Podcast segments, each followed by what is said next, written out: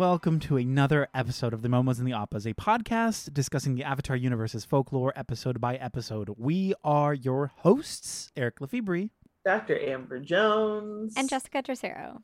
We're continuing our journey through Avatar The Last Airbender. We're in Book two Earth. As we've said before, things are blossoming, things are changing, and we've made it to chapter nine bitter work. In this chapter, both Aang and Zuko challenge themselves on fundamental levels in the unique experience of human growth, and Sokka falls in a hole. Hell so, yeah. to lead us into this, we were just off pod having this gorgeous conversation about like the human experience and about like our, our the ability to like grow and change and the beauty of like creation and this is like the perfect episode for that. And I honestly, It really I feel like what got me into that mode is just watching the episode and being like, yeah, yeah, Yes. people. I'm oh so many thoughts, so many thoughts. But I want to like read back the notes that I had from our conversation before. Um, is this that like we're kind of talking about like what a gift it is that an idea can create so much meaning for us and we live so much different lives just like because of this idea and it made me think of what i really love about this podcast is just that like we all like took these ideas these images these words and it has created so much love in us that's it's drawn us to create this space it's inspired other things like shout out to T Cozy. Yeah. Oh we my are god. so so excited. I can't wait. wait um to get our tea collections um yeah um i was going to say that as i was like watching this um because uh zuko and um uncle are drinking tea in it i'm just like ooh i wonder what this mix is going to be and I kept, and I actually found myself rewinding it over and over again. I'm like, oh, did I miss it? Did he say what kind of tea it was? um. So anyway, I wonder I'm, if it's going to be a bad really one because. Zuko makes bad tea, and I think that that Yeah. would be even just n- Yeah, even and I cute because it's also the title is bitter work, right? So like, I'm excited. I think I remember there was some hint that like some of the mixes aren't gonna be like, you know, flowery, nice right. mixes. and I keep thinking, I was like, this episode would definitely be one that forced a little bitterness.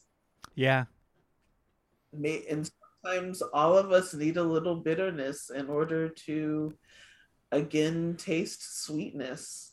Well, it like it goes into the conversation that Uncle Iroh has talking with Zuko about like the connectedness of sort of all things and how we all have the capacity for everything. Like he's teaching him how to create or or lightning bend. He's teaching him how to redirect the energy and turn it into lightning. Mhm. And when he's tell teaching him this, he's kind of going into the idea that like you have to be able to know how to water bend, how to like earth bend. Like to some degree, you need to conceptualize and understand and use elements from these different teachings. And he's like, but we're Fire Nation. What are you talking about? Like, Yeah. why would we need that? And he's like, because if you all you know how to do is this, yeah, that's great, but like it is so singularly simple and it is not reaching its full potential because it's not being uh sort of uh, it's not being um what's the it's word not balanced, right? Like yeah because each yeah. um, Yes. each element and you know uh, each nation by extension is Mhm. um, really good at one thing, right? But they also have this incredible weakness, right? Where like fire wants like you know has greed and desire and the drive to do it, but they're literally going to destroy everything in the process, right? Then what is what is left once you know they've achieved that? Like um Yeah. like water is the element of change and they can adapt all of the time. Like I I really loved that breakdown um and um, I also really liked when um, when Iroh told like because we're talking about connection, right? And how everybody and everything is connected and you put something an idea out into the world and somebody hears that gravitates towards it and that can change their life in these like incredibly profound ways. And also in these like incredibly harmful profound ways right? Like so it's not just positivity it's also negativity and stuff right? So um Iroh is challenging Zuko on this idea of shame and how um, he he says that he has to let go of it in order to deal with his anger. And Zuko's like, "Yeah, I don't have that. I'm so like." I, I have so much pride. I'm so good. I'm so confident in me. And he's like, no, no, no that's pride is the source of shame like the only way to like get past that is uh humility humility is the antidote right like and that's where that neutral Jing comes in right I and i was so obsessed the way that this is a kids show i can't handle pride does not pride is not the opposite of shame but its source Damn. get out of here Yeah, this episode is A plus on wisdom. For anyone listening, if you haven't gone back and like watched it again because you're like, oh, I don't really want to go back. No, take some time with this episode. Like, not only that perfect, perfect gem that I want to like sing from the rooftops that like the gift humility gives us, but also just um like you had mentioned before, Iroh um talking about your your knowledge, your wisdom. Uh, and it's one of those quotes that I always remember. He says that if you get your knowledge from just one perspective, it becomes stale you have to look at it from all of these different perspectives.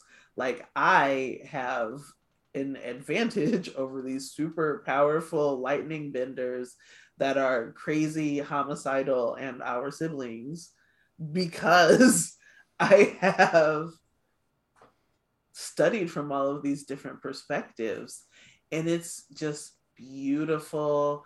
You see Zuko trying over and over again, and he's so frustrated with himself, and you feel for him, but also it can't help but like bring up times in your life where you were kind of stuck in that same thing, where you're telling yourself, like, what the fuck? Like, I should be able to do this. I I did it how they told me to. Like, why is this not working? Why is this not working? everything just nothing ever works for me and then you like start spiraling and he's like yeah you're gonna need some time to let go of that shit This is Yeah. definitely one episode where, like, I know that um, you are famous, Amber, for people coming to you and you're saying, you say, you need to watch this episode of Avatar, right? And I was like, this is one of those, pi- this one, this, oh, yeah yeah. Ju- yeah literally just on on the Um, conversation of shame like what a toxic thing like it's such it's a very real thing it's Yeah, a very they it's a very up that shame in there and i'm like yeah because like in in a real way like it is reactive it's a way to like help you learn to help you feel and to help you grow yeah, but ultimately because of the way that like it is so powerful it lingers and stays with you and kind of drips into everything you do if you don't recognize it. And it it is like such a destroyer of like growth and of like joy. creation. Like it'll Mhm. hinder you from everything and it ties so well into like your ego and your pride. And like again going back into this whole idea it's like that sort of that that like almost like bombastic big like a star like i'm but this is just me. It's like that is that it literally just stems from the insecurity and the shame of everything of like your past mistakes of like everything that you're going through. And it is such a hindrance to to growth right? Like i just like the last i can't i like the last like two or three years something that i've worked so hard on in particular is the shame that i have attached when it comes to sex and like Mm. being sex positive and being sexual in general Mhm. there's always that little glimmer of like I'm bad for this and this is a bad thing and I shouldn't be doing something, Mm. right? What a gross little nasty nothing. Like it it is so irrelevant to the human experience. It's so irrelevant to these moments of like no, I like I don't know. I've just I've it's just I've been working so hard on it. So like hearing it in this episode was such a it was so affirming because it did Mhm. it was just like yeah, that is like And that is, so true work. and it, it's so elementary. Shame is such an elementary thing that like yes, you can feel it. Yes, it's there, but you have to recognize it in order to get past it or in order to just feel it cuz like I don't think it's something that you'll get rid of completely, but I think it's something that when it shows up, it's so much more easy to recognize when you can be like, this isn't a reaction that's based in me. This is a reaction that's based in my shame. yeah. And you know? I think it's also really interesting that in this discussion with shame and this like real lesson on that and balance and acceptance and um, humility, we start with the the episode starts off with this really sweet moment with Iroh and his son, you know, and then immediately he wakes up. Talk about it. Let's talk about it. um, so it's a dream. Um, but I noticed like the scenery. Is this not also the hill that Iroh has uh lunch on in the Tales of I- Ba Sing Se, which I is only a is. I few think it episodes away. Yeah. Um, and so that tells me a few things. Um, because when he has like lunch on the hill, like you can't see a grave or like that monument he had set for him. Um, and that kind of I makes sense. Like if it's in like the Earth Kingdom, it's like literally in Ba Sing Se.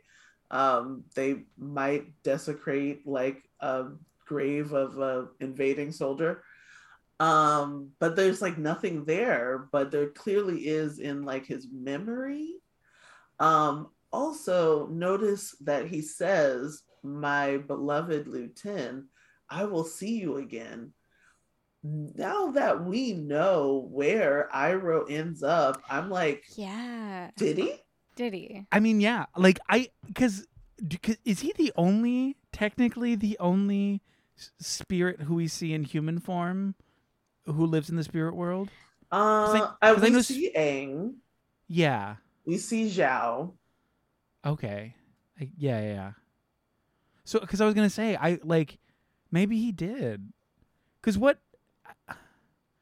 Because spirits manifest themselves, at least in the show, as like different sort of creatures and different yeah amalgams, but we also see spirits as humanoid I think Mm. folk. we don't see we mostly just see avatar the avatars in the spirit world right Yeah. because it's yeah incredibly difficult to get in the spirit world unless you're taken in by a spirit as a snack or something let's say um, which does happen in the Kyoshi books but um, Um, but, to Iroh survive able to to survive and thrive and to also Yeah. like be accepted by so many spirits which are generally like hostile or if not hostile just very cautious around humans to just have like Mhm. that un unwitting trust just like oh yeah it's Iroh cool tea party And he- and here Yes. is something that is so interesting to discuss is his closeness to what would be considered nirvana, right? Like yeah I feel like Iroh is so connected and so fluid in his connection with all things, whether it's a nation, whether it's intuition, whether it's with with patience or shame or kindness or empathy. Like he is so connected to all of these things Mm. in a way that is so organic to his spirit that I'm wondering if that like the reason he exists there and the reason he's like, oh yeah, this is just my home with these spirits is like, is that the apex of like spiritual enlightenment? Like, has he reached nirvana what? of, to some degree? You know what's like also really interesting is I feel like any other time I've seen like that like nirvana like like um state or like you're you're always trying to like get away from like your earthly f- feelings or like any of that. Like every other time I feel like the more you you achieve like you know enlightenment or nirvana like the more detached you are from your feelings and your emotions and and everything right? Like there's adventure time right? When jake ascends right?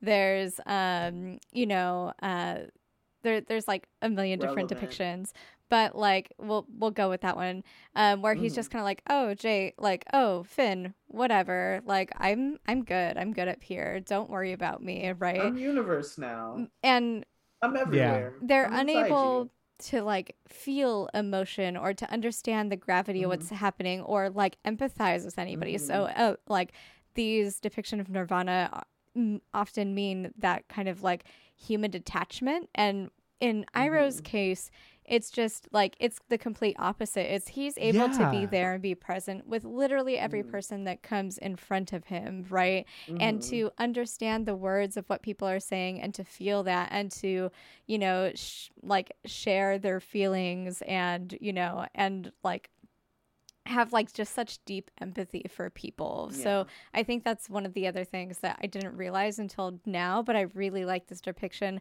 of this Mm. idea that we're talking about where if this is nirvana for him or if he is worthy to, you know, live the like for eternity in the spirit world, it's because Mhm. of that deep empathy and understanding and like the neutral jing doesn't mean you don't have feelings and it doesn't mean Mhm. that it like i don't know. I just really like this whole picture that we're painting. Just love the story of the spiritual being Iroh. Honestly, Yeah. like just in this whole conversation about shame and he says like humility is like the only antidote. It's the only thing you can do.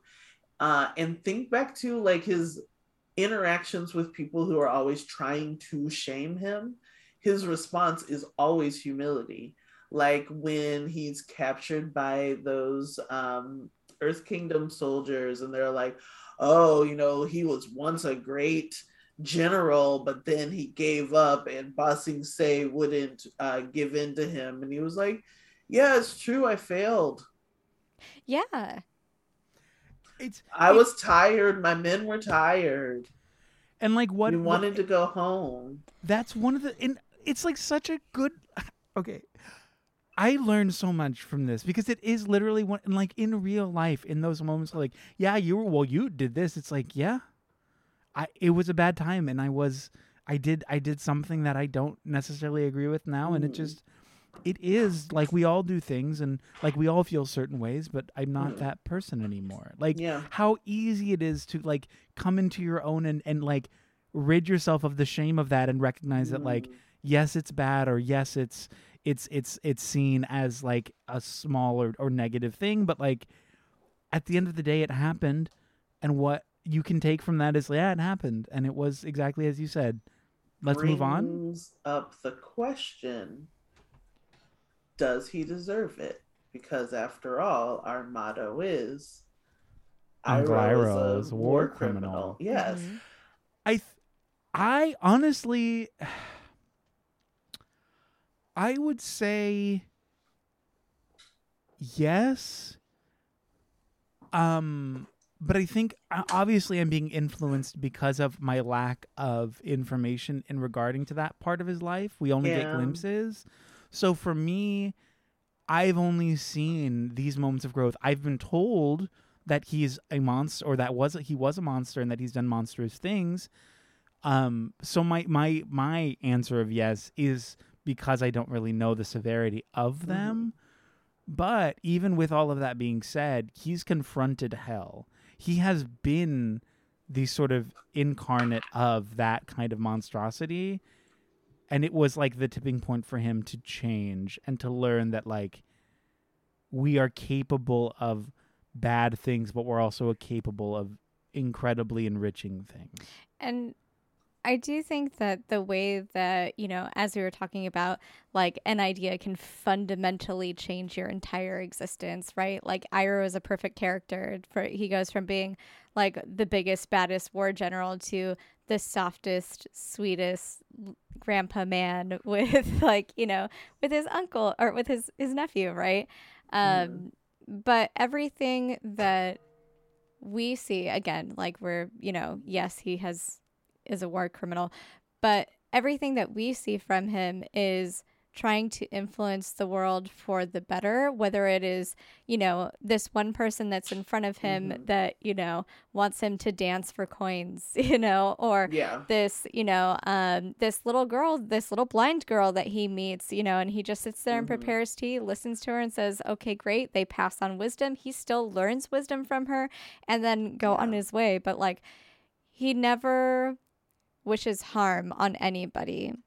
And he never like i don't know he he does everything he can to empower the next generation to like without him being who he is and having that revelation like the world would uh would undoubtedly um be controlled by the fire nation and Aang would have died. And you know like so yeah i'm i'm conflicted in saying that but i do think that you know this one man's choice you know this one man's um, epiphany and recognition and willingness to change is you know we say katara saved the world but i really do think that talking about this iroh's decision and just radical choice to turn his back on you know everything that made everything in his life is what also enabled enabled them to be able enabled katara to be able to save the world right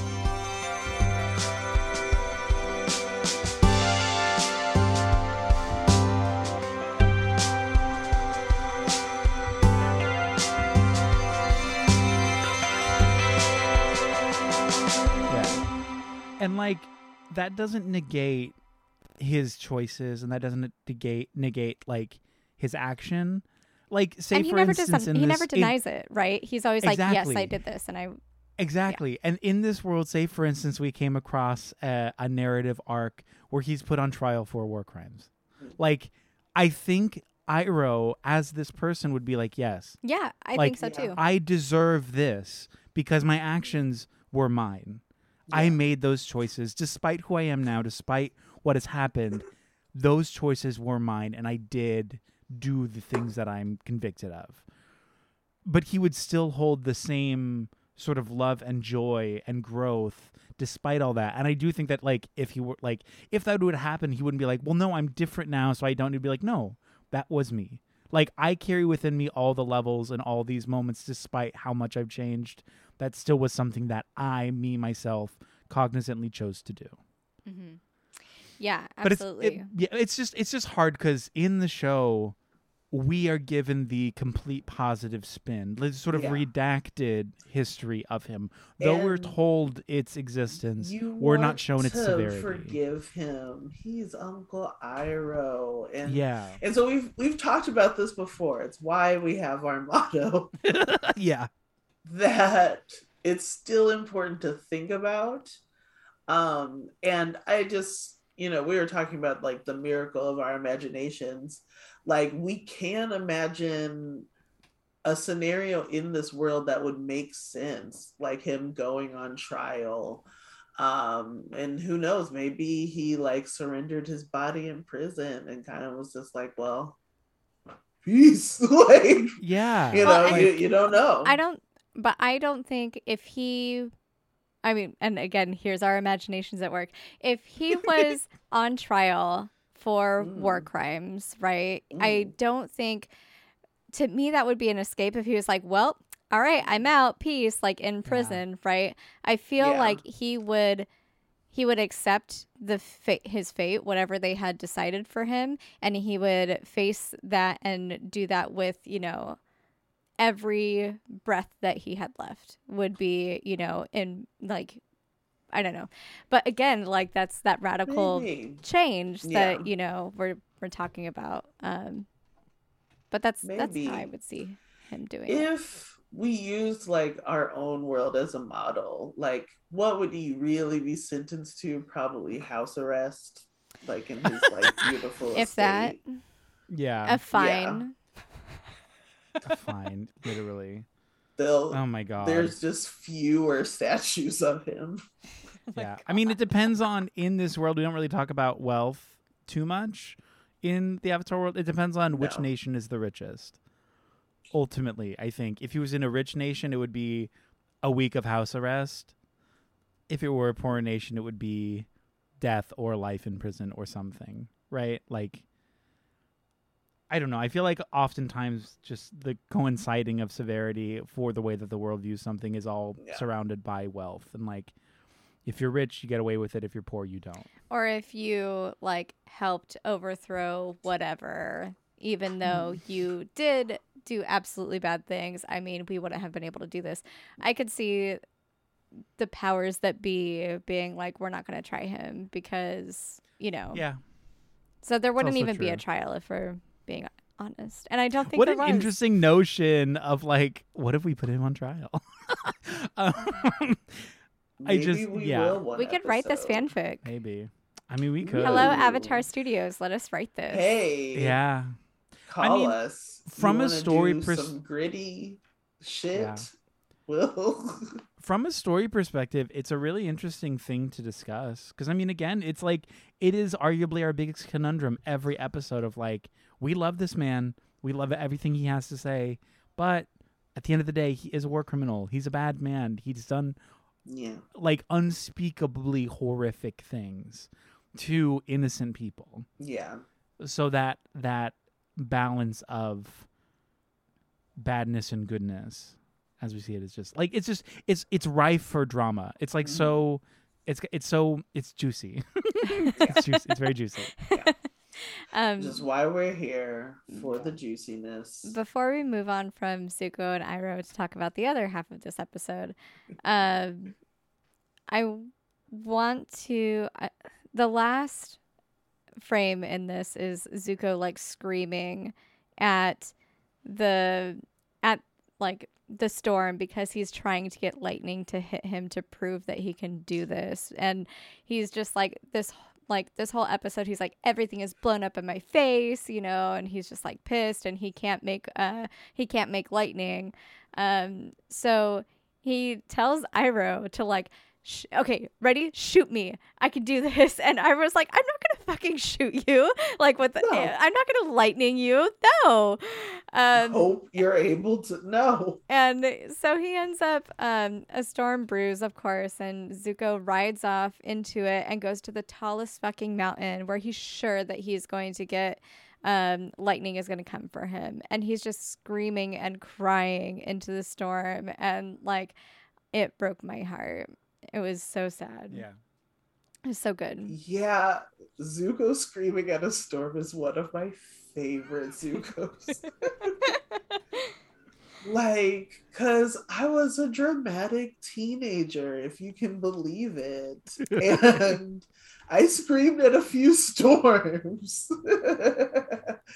um, and there's just like quite a few, just like beautiful expressions of his frustration. Um, and it you know it's so important to be able to see because it's like yeah that's how life is gonna feel like a lot Do little we children do we see him cry any other episode before this? Because I feel like this is the episode we first see him like Um. actually cry and like let it out. But it's okay because you know it's it's raining on his face, so it's Yeah. like you know even though he's alone. manhood intact Yes, Literally. Uh, but I don't know. It Oh might my be the first God, episode we there's a watch him cry. lightning bug in my house it like literally just like flashed in my kitchen and I'm I- like motherfucker redirect it. Redirect it. when did that happen it's a sign. Okay, you know what? just on the on the topic before we continue on the topic of like not signs but like seeing stuff i said the word nirvana earlier just Mhm. to describe um like a a, a a level of peace like a transcendent peace. Mhm. um i do not know what it was but like a few days ago i thought about that word in like a meaningful way and like what that means and if that's like a goal or, or whatever. And i'm not kidding. I know that like the band is ubiquitous everywhere but i was just traveling. I went to minnesota over the weekend. And when i tell you i saw that word like 20 times on like t-shirts and on Nirvana. merch and stuff. And it was more so like, yeah, I see Nirvana t-shirts a lot, but like Mhm. I don't know what th- why so many. Like maybe I was just aware of the word in a way because I was like thinking about it more, and so it's sort of that like confirmation think- bias because I was al- it was already top of mind. But- Hmm, I'm not sure. When I think of Minnesota, I think of like whiteness, and I think that pe- white people in particular have a part like Nirvana has this comfortableness for them now, even Yeah. though like that's not at all what the band was about or their politics or anything. But I feel like Yeah. it's like it's like a solid. Oh, if I wear this Nirvana shirt, people know that I have yeah, taste. it's like it's like wearing a Misfits shirt or a Metallica shirt or like Or Yes. a bikini kill like it doesn't. Yeah. Yeah, it's like it's at this point been co-opted into a completely different meaning. Yeah. Yeah, Like, oh, you like Nirvana? mm, yeah, exactly. Yeah. but I just thought it, I it made me think of the word, and I think the word is a, such a beautiful word. Like it's just such an excellent way to describe something that is so good. Um, yeah. Anyways, Oh my gosh. And then I- we had this episode about kind of Nirvana, talking about Nirvana. It's a sign, Eric. Yeah. Eric. Like I know. wow. And it made Well, me oh, like I looked up the plot of Siddhartha again. I read it in high school, but I keep thinking I was like, was it were there murders in Siddhartha and like he, you know, achieves enlightenment? I know that there's like sex and intrigue and like betrayal, but I don't know if there's murders. I've been like trying to listen and like thumb through Wikipedia. what is this thing, Siddhartha? Siddhartha. Um, it is a book about the Buddha. Um, and it's like Yeah. in the book, the character knows the Buddha, but then he also becomes the Buddha. It's Okay. Um, Well, I mean, speaking of, if similarly, people out there know the real answers, let me know. I have been spending more time thinking about and reading about uh Taoist culture just in terms of like its existence and practice as like a almost like godless earth earthy like way of life like just a way of being present a way of being like taking things as they come all that stuff. Like it, it it is good because it is like it happened because it is like it just is. Things are and that's just ultimately the way it goes and being able to connect to that acceptance is like next to godliness. Uh, you know it's just it's just really i don't know. I just i just think it's so exciting and it feels so human and it feels so like it feels so palpably correct not saying that like this is whatever in the way that people like to do but just in terms of like the way the hu- the human experience is so is so confusing but um yeah the way it's so confusing Yeah. i don't know Yeah. I Um, I've been re-listening to Neutral Milk Hotel Aeroplane Over the Sea. yes. Mm, How strange it is to be anything at all. yeah That was on every hipster's Facebook. yeah Yeah. that Yes. quote. i mean it, legitimately though it is it is a great question Guilty. Yeah. i mean like even like the rest of this episode like at least the the avatar side i do really like what this has to say about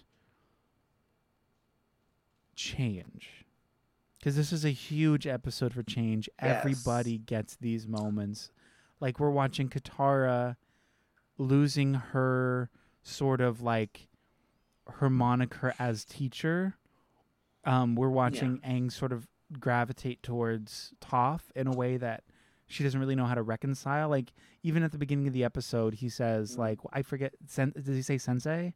Uh, Sifu. Sifu. Sifu. And she's like, "Oh, well, how come you never call me that?" He's like, "Oh, do you, do you want me to?" And it's kind of just like brushed under the rug, but it's it's coming from that p- place of like everything is changing and being able to adapt to that change is paramount. It's the biggest thing that you can do and confronting things head on as they come. Like with with Aang literally confronting a boulder. I mean, that's the biggest lesson that Toph is trying to teach him. Like, you s- you have to stand your ground, but also be in tune and flexible. Like that is it. Like take it as it comes. But like in this moment, But you gotta face it. you gotta face it. You cannot run from it. You have to face it. And like yes, you can't uh Aang talks about like wanting to come at it from a different angle or do something right Mhm. like um be a little bit passive about it and like he's just so uncomfortable with like the idea of having to confront something head on right and it's it's so Mhm. interesting because both um the the parallels between Zuko and Aang where they both have to confront these truths that are like so um run so polar opposite of what and who they are but in order to Mhm. like be better and become better and they have to like accept these things and they have to learn how to use these different like these different tools right like and for Aang like he's just so uncomfortable like uh hearing the truth to where the point to the point to Mhm. where like Katara like immediate is like hey so he this is how it's best to approach and then if he's like not into it right which very waterbender right um but like uh and i love that Toph is just kind of like great thanks and then just like throws a boulder at him right yeah, like yeah. that's not um he really does have to stand his ground and and take like you know take things like you said like as they come and face them head on Mhm. and not you know even if you don't have like time to plan or anything and you have to be like let yourself experience like things like you know anger even at certain Mhm. moments when it's appropriate right um and so Aang- that's something that Aang has just never been comfortable with and like seeing him confront that on those like on these like various levels is really interesting Mhm. I forgot how much I liked this episode because, like, your girl Toph is just like in rare form. Like, you can tell, like, she's been thinking about this, like, how to really show him these, like, very important fundamental principles of uh, earthbending. And it's just, like, beautiful, hilarious to watch um like they do such a good job on this montage like just like i'm amazed at how much happens in this episode. Um and it's just beautiful. Like i love Toph like saying like there's no clever trick or like oh there's no like clever idea no trickety trick that's gonna get you to move that rock. You just have to move that rock. Mm-hmm. and it's Yeah. something that like all of us have to find in ourselves. We all have to find that part of ourselves that's just like oh whatever this is what it is and the thing is it's either the rock or it's me and i decide it's me Mm-hmm. Yep. And that's th- that is what you have control over. You have control over yourself and how you react to something. And it, like again, what a good lesson for a kid show. Like I, it's just it is so because because even then it's like when he finally comes to grips with that truth of like she's she's trying to antagonize him to the point where he will stand Yeah. up for himself. Like I took your inting thing to crack these nuts that I stole from your bag, and like Mhm. I'm not giving it back. You said I could have it. What do you mean? And then suddenly he's like, No, fuck that. that that's mine, and you are being an asshole, and I'm standing up for myself, and fuck you. And she's like, Yes. Now break that boulder. He's like, I don't want to. Like, no, do yes. it now This That feeling, you have. Get in stance. Keep that feeling. Move the boulder. And he's like, Okay. And it's like, got it. like that's you have Yeah. to be. You have. Yeah. It's just. And ultimately, that came from just facing it. Like Mm-hmm. in that moment being in Mm. tune and then just doing it like also setting a boundary and setting a boundary yeah Yeah. Like I I love Toph's method here. She was like, what is the right nerve to step on? Like what does he really care about? Um she was like, huh, he doesn't care that I took his food. That's literally like your sustenance, but whatever. Uh, okay, what about his little sticky thing? yeah Mm-hmm. uh, and it's just it's it's perfection.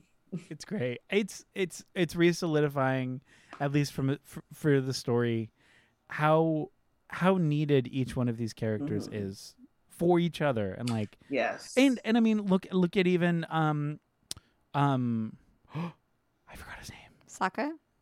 Sokka. Oh my god. Wow. Get me out of here. But like in this episode too, it's like literally Sokka has to be by himself and he has to learn how to be with himself. yeah. Like he is forced into a position where he cannot do anything or talk to anyone Yeah. and he has no idea how to get out of it. So it's like the first time and and he seems to be somebody who like he needs validation, he needs the Mhm. the attention. He needs to like be sort of reared by a group. Mhm. and this is the first time that like he's sitting with himself. And i mean you see him talking to this like cute little yeah. moose moose uh, bear. boobs. yeah.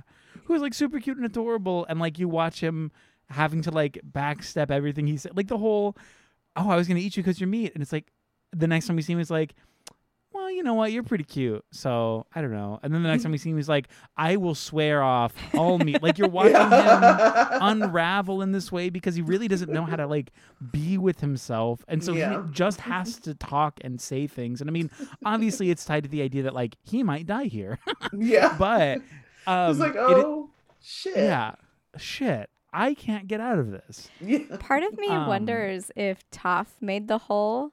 And because, like, there's a moment where, like, you know, he goes down and he's like, ah, shit, I'm in a hole, right? And then he tries to move and get out and it, like, clamps around. He gets more stuck. Yeah. It's because Toph also knows exactly where he is when like everybody's looking for him, right? And then like sh- the whole time that Aang was there, like because the saber the mama saber tooth moose comes like right away as soon as Aang is there, right?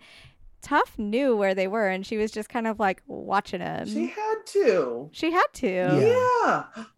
Oh. do you think it was just to sequester him from the group so she can teach I I think it was like, you're this is her plan B. get out. you're in the you're in the way. I mean, the episode starts with him just being like kind of a brat about like, well, I haven't Mm. slept, right? I can't sleep. Yeah. Oh my god. Okay, fine. So she Oh, like gets so him out of the way, right? And then that's her plan B. If something, you know, if she can't get through to Aang because she knows how hard this is for him, she's going to like, you know, then here he's always good when somebody's in distress, right? And she had it Yeah. under That is control the whole time. smart i think it's exactly never what thought it of it like that because I, you know me, I like for things in the Avatar world to make sense still, and like, and it kind of makes sense because I'm like, wait, how was he like reaching back and then somehow he gets stuck with like both of his elbows like this, and I'm like, what could do that? And I'm just like, Toph could do that from a could do that. distance. no shit and she would know that he was fine the whole time. mm-hmm. i think that's exactly it because then like Even even it just makes e- a little bit of sense. it does make a little bit of sense because like literally that hole does not look organic Mm-mm. no, also how do you fully wedge in and then get clamped yeah, the ground doesn't do that unless you're falling into a hole you during fall an earthquake. into Like, it, it, but then you're yeah that's a really good yeah i mean fuck that's cool I love that because you were, uh, Amber, you're also saying that Toph has really thought about this and thought about how she's going to start teaching him. And I think that that shows that she knows him well. Like, she knows his Mhm. personality well enough, right? Where she's like, okay, this is my plan B because he I, in a hole. you know, it well might it's happen. also nice that because her plan a is like this is how i want to teach Yeah. this is what i want to do this is i this is what i'm going to do this is my plan but then to also know that like what if my what if my style doesn't resonate with him what if he doesn't he doesn't want to learn this way we know and i know if a loved one is in danger or if anybody's in danger he'll do whatever he needs to do to help or save them and maybe that'll click into his brain earthbending mode and that switches the first step and if it doesn't, then she is there and she has the whole thing under control. yeah and nobody's really in danger yeah. She just plays She's it so fucking cool. like she's the coolest person. and like I mean, we'll get into it in the next episode, but like literally like I I I had a, Super a thought about it, like, because hello, listeners, we watch two episodes at a time. Um, but um, so I had an idea. I was like, that's weird. There has to somebody had to have done like clamped him in, right? And then the next episode, we see Toph literally hold a castle like uh like the the whole library the whole knowledge castle on her own. She like by herself is holding this up against the power of a spirit against the power of a god right? So like and seeing when she lets go how quickly it falls just like and then puts her hand back like this girl like we already know that she can do fucking anything in the entire world right that has to deal with like rock bending metal whatever right but like She's the. I mean, this is she's the strongest Earthbender She to have ever lived. Like eh, we just know this. Yeah. So- it's Even at this age. settled, It's Yeah. yeah. So- ever- and yeah, so maybe she was just like hinting at her awesome power this whole time because Toph also knows that it doesn't pay to like go advertising mhm, everything you can do. right Oh my gosh. It makes too much sense. oh my gosh. I also feel like given the next episode, I feel like some of like the lessons meant for Aang also somehow like landed on Sokka because Sokka is about that business in the next episode. And I just wonder if he had some time to like think while he's in his i mean he did have that perfect hole. Yeah, I, I think it's so perfect uh, watching these two episodes back to back because Sokka ends the episode by saying, You know, when I was in that hole, I realized what's really important. And what's really, and he's cut off by Aang being like, Katara, look what I can do, right? But like, he, so he's trying to d- say, like, Hey, I had a revelation. I realized what's important. This is what I want to do. And before he can express that, like, he's cut off. But in the next episode, he's like, he's very much like I don't know. We'll we'll we'll talk about I'm Sokka's saving all my change thoughts. Yeah. because Well, because it's it's not even just the one time he gets cut off. Like I mean, even when he's there and Aang finds him, he's like, "Oh my god, thank you so much! Like, I'm so happy to see you." He's like, "I'm gonna sit down Mhm. and think about me for a second. And he's like, "Do you want to get me out of the hole?" Yeah, that is a good point. I should do this. It was just very Like- uncomfortable. Oh, Yeah. I, I I can imagine. it's it, it's so it's so goofy and it, it's just it, it- he's just completely disregarded in this It's episode perfect. so to then watch him come back in a way that's like perfect. perfect Perfect. perfect perfect in a way that he comes back in the next episode and is like Yes. What about this and what about this and what about this and they're like whoa it's cool should we just get into Oh the next God, I'm episode? i'm down Um, let's yes, let's let's log the close f this off of one this out. episode um this episode was like a beautiful piece of art. it Truly. really It's gonna come together well. I can feel it. that's it for us today. Thank you all so much for joining us on another gorgeous little episode of the Momos and the Appas. That music you're vibing with, that editing that makes it all awesome and smooth. It is by Eric Lefebvre. Our artwork is by David Tercero. Do not forget to rate and review us wherever you get your podcasts because it really helps us in the long run. Yes, and in the long run, Uncle Iroh was a war criminal. A war criminal. He was, despite it all, let's never forget this is true. He would say so himself. Never. The rest of us. Yep. Bye. Bye. Bye. Bye. Bye. Bye. Bye. Bye.